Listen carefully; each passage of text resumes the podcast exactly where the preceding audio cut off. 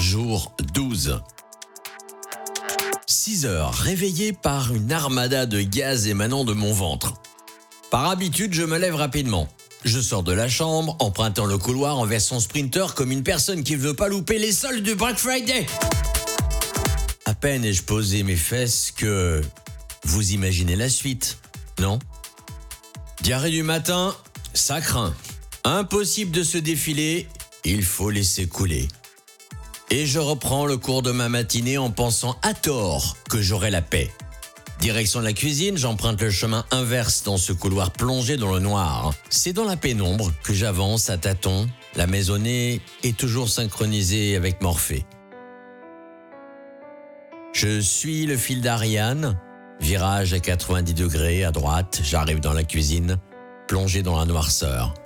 Trouve l'interrupteur que j'actionne avec doigté, illuminant ainsi ce lieu dédié à la consommation alimentaire, ce centre névralgique meublé d'un îlot central où une corbeille de fruits généreuse remplie de bananes, mangues et goyaves est posée. Mes yeux se fichent sur la cafetière avec cette attirance primale du matin. D'une main assurée, je me sers une tasse de café et direction la terrasse. Toujours groggy de ma nuit, nauséeux, première crampe abdominale du matin, mes viscères me gavent sévère.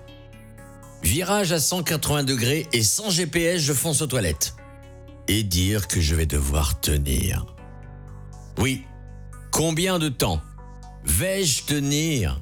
Déjà 11 jours. Si je reprends le pronostic de mon médecin, en restant optimiste, tu as pour trois semaines, me disait-il. J'ironise en me disant à moi-même, bah, pas grave, tu dois perdre du poids. Bon, allez, reste positif et bois-toi tranquillement ce café et vide de toi tes pensées négatives, bois en conscience ton café. Milieu de matinée, légère angoisse de retrouver les symptômes passés. Pendant plusieurs minutes, je fais une pause dans ma vie.